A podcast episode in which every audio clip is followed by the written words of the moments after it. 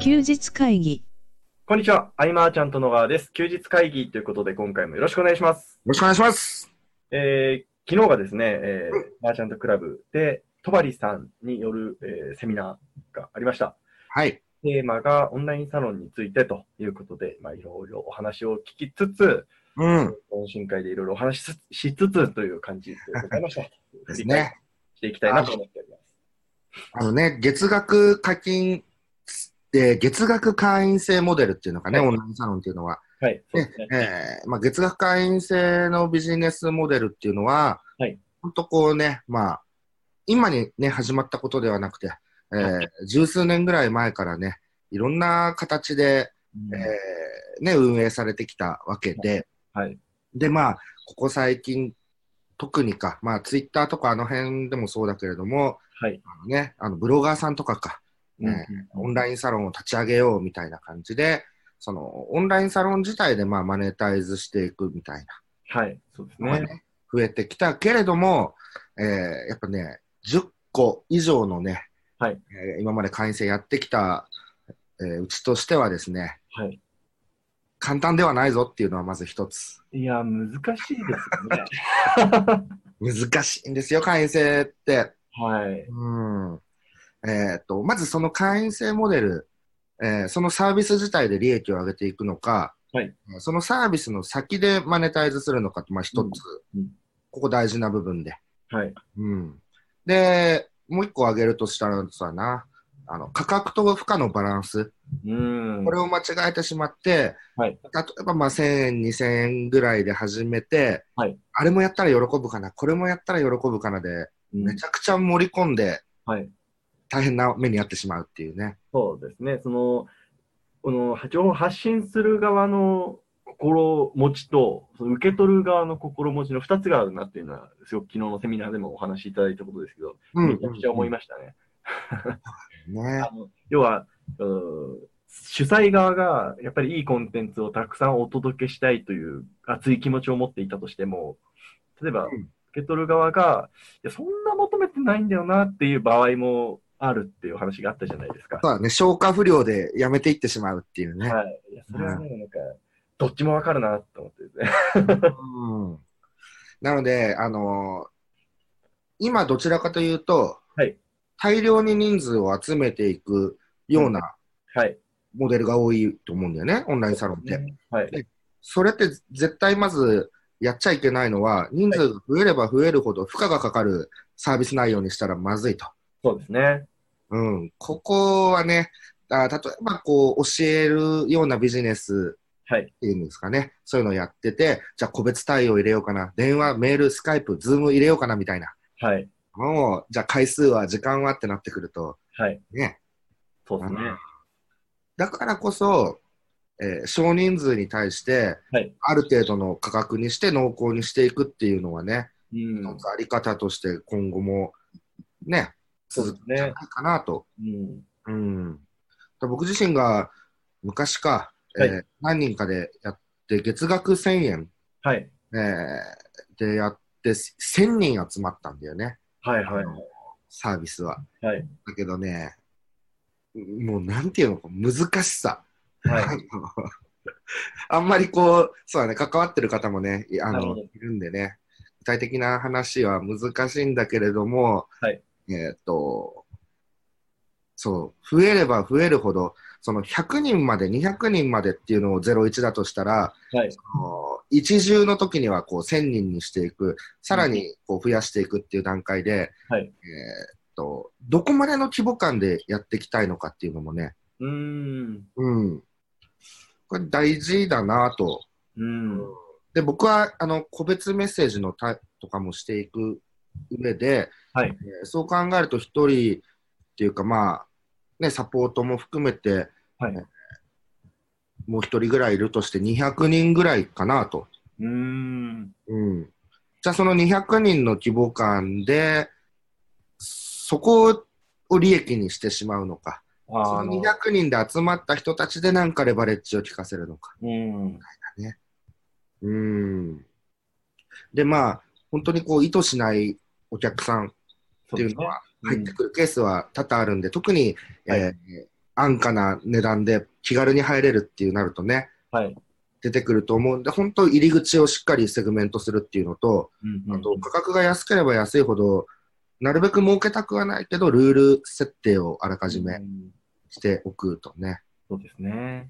あと、なんかその、まあちょっと話がずれるかもしれないんですけど、やっぱ会員制ビジネスのことで考えて、いや自分の中でその毎月当たり前で払ってるお金ってまあいろいろあるじゃないですか。うん、そう考えるとやっぱツール系強いなって思いますよね。そうだね。メルマガスタンドとか、そのいわゆる LINE アップとかはもう何の疑問も抱かずにお金払ってるじゃないですか。うん。そう、ツールに依存させるっていうのは一番うまくいってるよね、やっぱね。まあそうですよね。うんあとは、まあね、あの、友人の高野さんみたいに、はい毎回その、競馬の予想あをあ、は配い。信して、えー自分の予想が外れたら会員が張っていくっていう、ガチ、いやガチっすね。ガチですね。当たっていけば増えていくっていうね。はい。うん。やまあいろんな形がありますけどね。っぱ月額で続けていくとしたら、はいえっと、その、仕事が生まれる、発生するっていうね、ああ、マッチングとかリファラルみたいなものもは相い性がいいのかなとは思うけれども、そうですね。あの、なんだろう、ノウハウ提供のみっていうのが一番ね、いやきついですね。辛い。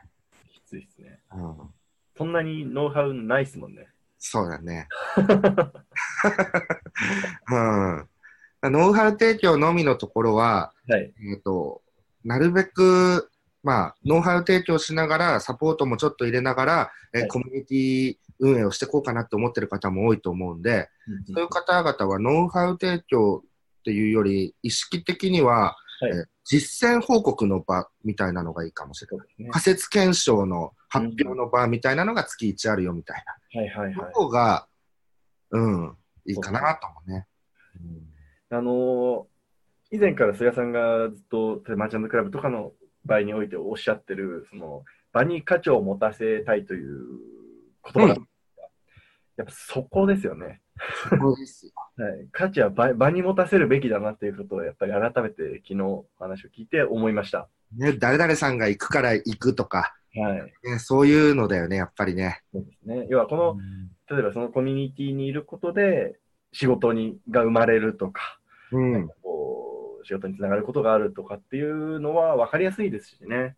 うん。だからこれ主催者が一人で、はいその主催者一人が、えー毎月永遠と、こう、例えば、はいね、ノウハウを提供していくってなると、はい明らかにカバー範囲が狭いんだよね。そうですね一。人の専門性っていうのはもうごくごく限られてるんで、うんじゃあ自分の専門性だけに興味がある人を集めるとなると、はい同じような人たちが集まってしまって、はいはい。異業種、ね、混在しなくなるんで、こう出会いが狭まるとかね。そうですね。うん。いや、ほんとね、こう、い ろいろやってきただけにね、 はい。あの、立ち上げるのはもちろん簡単なんだけどねそう。ですね。はい、うん。僕あの一つ聞いてみたいことがあったんですけど、はい。あのまあ、要は会員制のビジネス、まあ、別に今回オンラインサロンならオンラインサロンでもいいと思うんですけど、うんあの要は有料会員さん限定の情報みたいなものがあるわけじゃないですか、そういう場合って、会員制ビジネスの場合って。うんうんうん。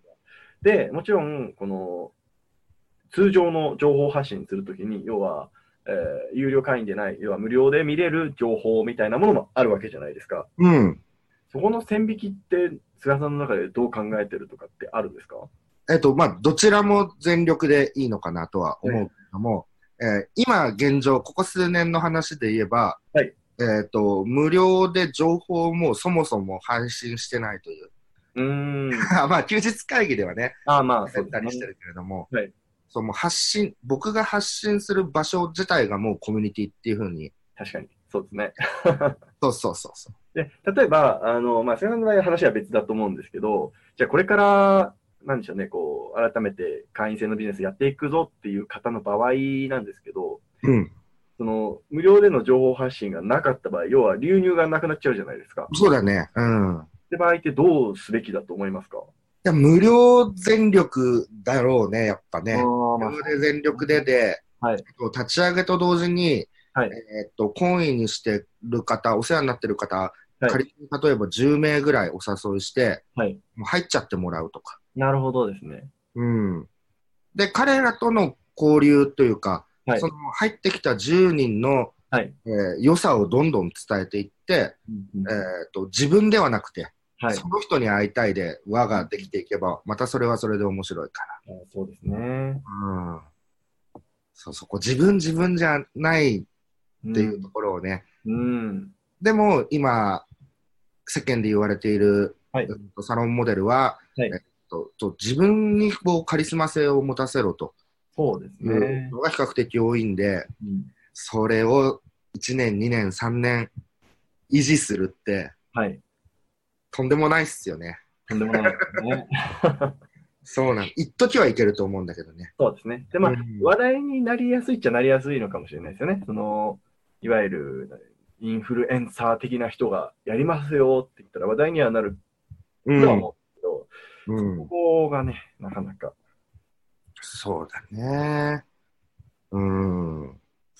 あとはまあ、はいい、ろんなサロンを見てて、アクセスがしやすいように情報整理するっていうのも大事なんだなと。ああ、そうですね。そもううですね。延々と流れてっちゃう。はい。うん。それこそ、はいオープンピーネ使った方が整理しやすいかもしれないね。ああ、今こそ逆にオープンピーネですね。そうだね。結構整理されてるし、うん。あの、なんだっけ、Facebook ページも、はいなんかユニットみたいな形、なんかボタンが、はいなんかそういうふうに整理はできるみたいだけれども、そうですね。あの、うそもそも顧客対象によってはね、はい。 Facebook そのものに慣れてない場合とかもあるしね。 でも、オープンピーネそのものに慣れてない人の方が多そうですよ、ね。多 いか。そっか、あれは僕らがミクシーとか使ってた流れ。はい。そうですね。今、なかなかなくないですけど、多分、若い世代、どうなんでしょうね。特に。そうだね。うん。そっか。それもやっぱ顧客対象によってってとこかな。ああ、そうですね。うんちょっと時代を感じてしまいましたね。 ただね、こう入り口だけで言うんであれば、はいえっと、いわゆるそのファン型のサロンモデル、はい。えーその人数の規模は別として、はいあでもファンって言葉がちょっと僕苦手なんで、あれだね、支持してくれる人みたいな。はい。うん、最初はそこを入り口にしてもいいと思うんだよね。あそうですね。そこから派生してっていう流れはありなのかなと。うん。うん。一辺と、じゃあ自分が発信していくのをどうぞ見てくださいっていうモデルは完全にカリスマ的存在でないと。うん。うん。だからその特殊能力がなくてももちろん運営はできるんで、はいあのコンセプトと場の提供みたいなことをね、メインに考えてみるっていうのはそうですね。いいんじゃないかなと。うん。そうだね。この辺一回でも、はい。昔さ、僕、あの、改正ビジネスの、はいね、合宿はいあはっいたじゃない。はい。うん合宿形式にはしないまでも、はいこの辺について僕も情報を整理して、うん。なんかまたやってみるのもいいかもしれない。なんかセミナーとかね。そうですね。うん。なんか、状況が変わってます。ここ数年で結構ガラリと、な、あの、流行ってるものが変わってますもんね。そうだね。うん。だまたこれがね、1年前、半年ぐらい前だったら、そのオンラインサロンっていう名称が活かせるというか、はいはい。うんとね、あの名前を変えることによって価値に錯覚を起こすっていうとなんか悪い感じだけど、はい。えー、とオンラインサロンで1000円って言ったらすごい安いなって思ってもらえるとかね、そうですたね。だ、あっという間にその価格的ベネフィットはななくくなりましたね。はい。うん、そうなった時にどうするかって、えーはいまあサロンっていう名前は使わないよねう。ん。多分もう、ああ、またこんな感じかみたいな、はいそのはい。サロンに対するイメージがもう植え付けられてくる時期だと思うんうん。です。もちろんその知らない方の方が多いと思うけれども、はい。でも僕らが多分対象にしていくとしたら、もうすでにそういうのをね、そうですね。いる、見たことがあるっていう方々になると思うんで、えーその辺の見せ方をどう変えるか。はい。うーん。だからリストビルディングで使っていくっていうことのために、はいあの、オンラインサロンの活用を昔ね、名古屋でそうですね。ちょっと解説したりもしたけれども、うんと今、リストビルディングってなると、またやり方がね、うん。サロン歌ってはもう難しいなと。そうですね。だからそれだけこう、市場の流れが早い。早いですね。あと飽きるのも早いと思ううし。ん。そうですね。こうどんぐらいは続くのかっていうデータって、まあ出てこないじゃないですか、一般的に。うん。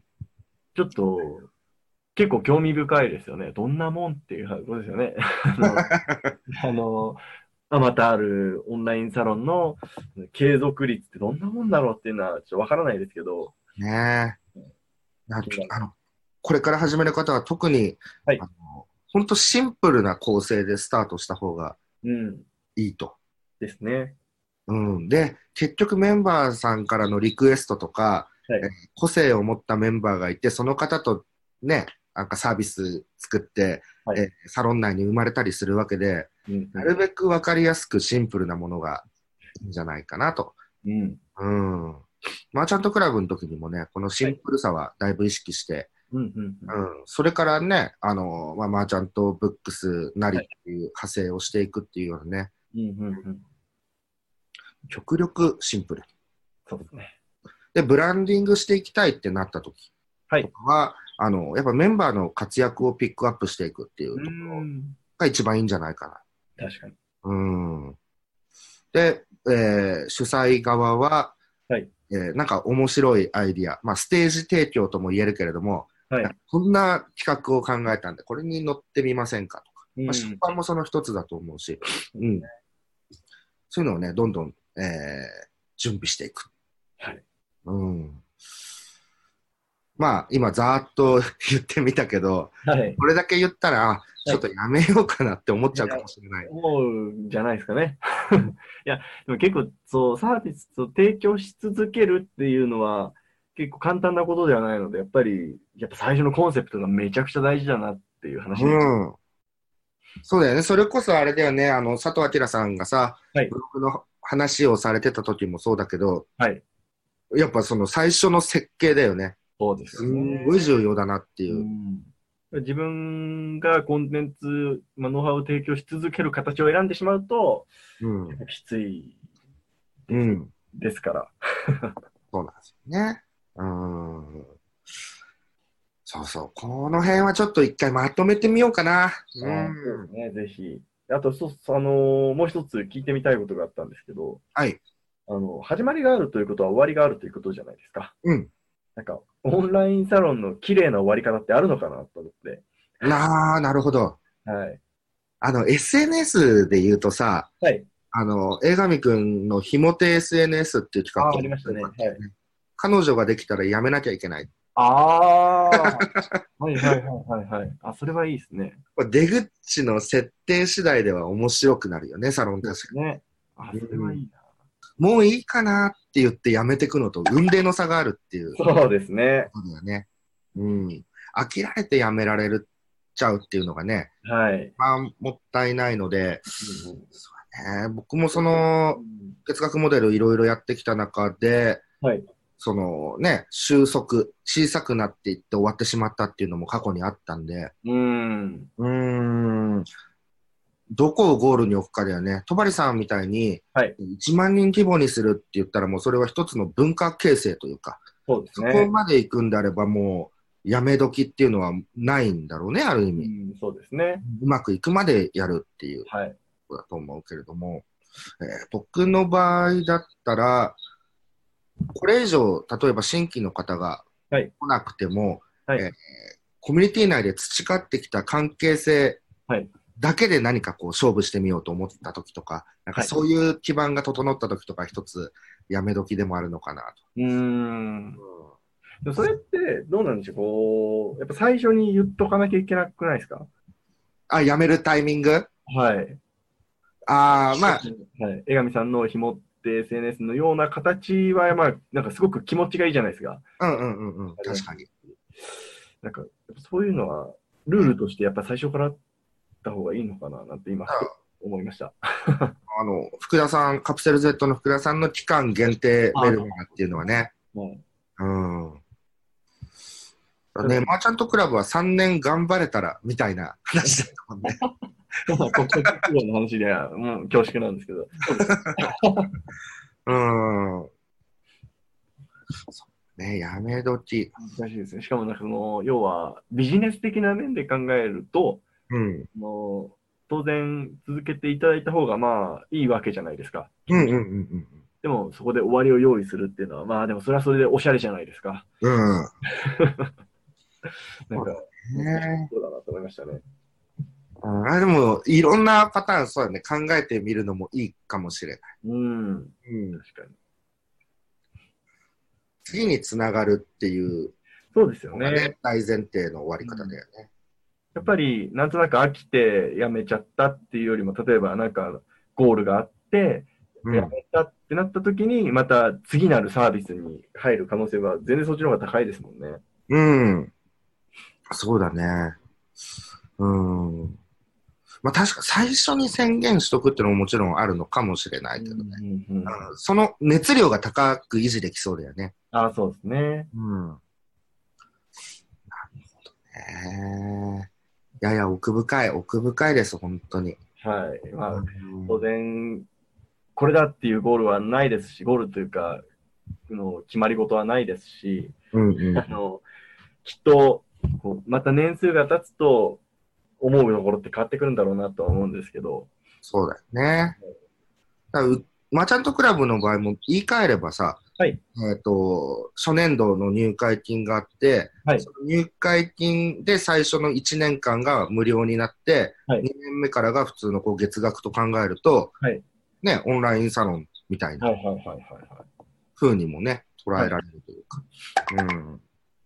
そのさ、あの価格の部分っていうのもね、い。はい。えっと本当に月額がいいのかとかいろいろあるわけですよそうですね。うん。 そうなんだよね。月額ってことは、はいえっ、と、年間12回やめ時があるそうですね。ってことでもあるよね。うん。そうすると、毎月毎月の、はいえーその、配信内容であったりとか、はいはいはい。月単位で評価されがちになってしまうところを、はいちょっとどう、こう、広い目で見てもらうかっていうか。うんうんうんうんうん。で、そのためには、その、戸林さんも言ってたけど、はい不定期イベントっていうのは一つ、あ、そうですそうだね。と。うん。いつ何が、どんな風に開催されるかわからないようなはいイベントごとも設けておくっていうのはね、うんうんうん面白いなと思いましたね。そうですね。いや、この辺ちょっと僕、うんはいまとめようかな。うんはいまとめます。はい。お願いします。 はい。えー、ということで、いい時間となりましたので、はい。今回以上にしたいと思います。はいえーご意見、ご感想など、えーお気軽に LINE アットもしくはフォームからご連絡いただければと思います。はい。それでは今回、えー以上にしたいと思います。ありがとうございました。ありがとうございました。休日会議に関するご意見、ご感想は、サイト上より受けたまわっております。休日会議と検索していただき、ご感想、ご質問フォームよりご連絡ください。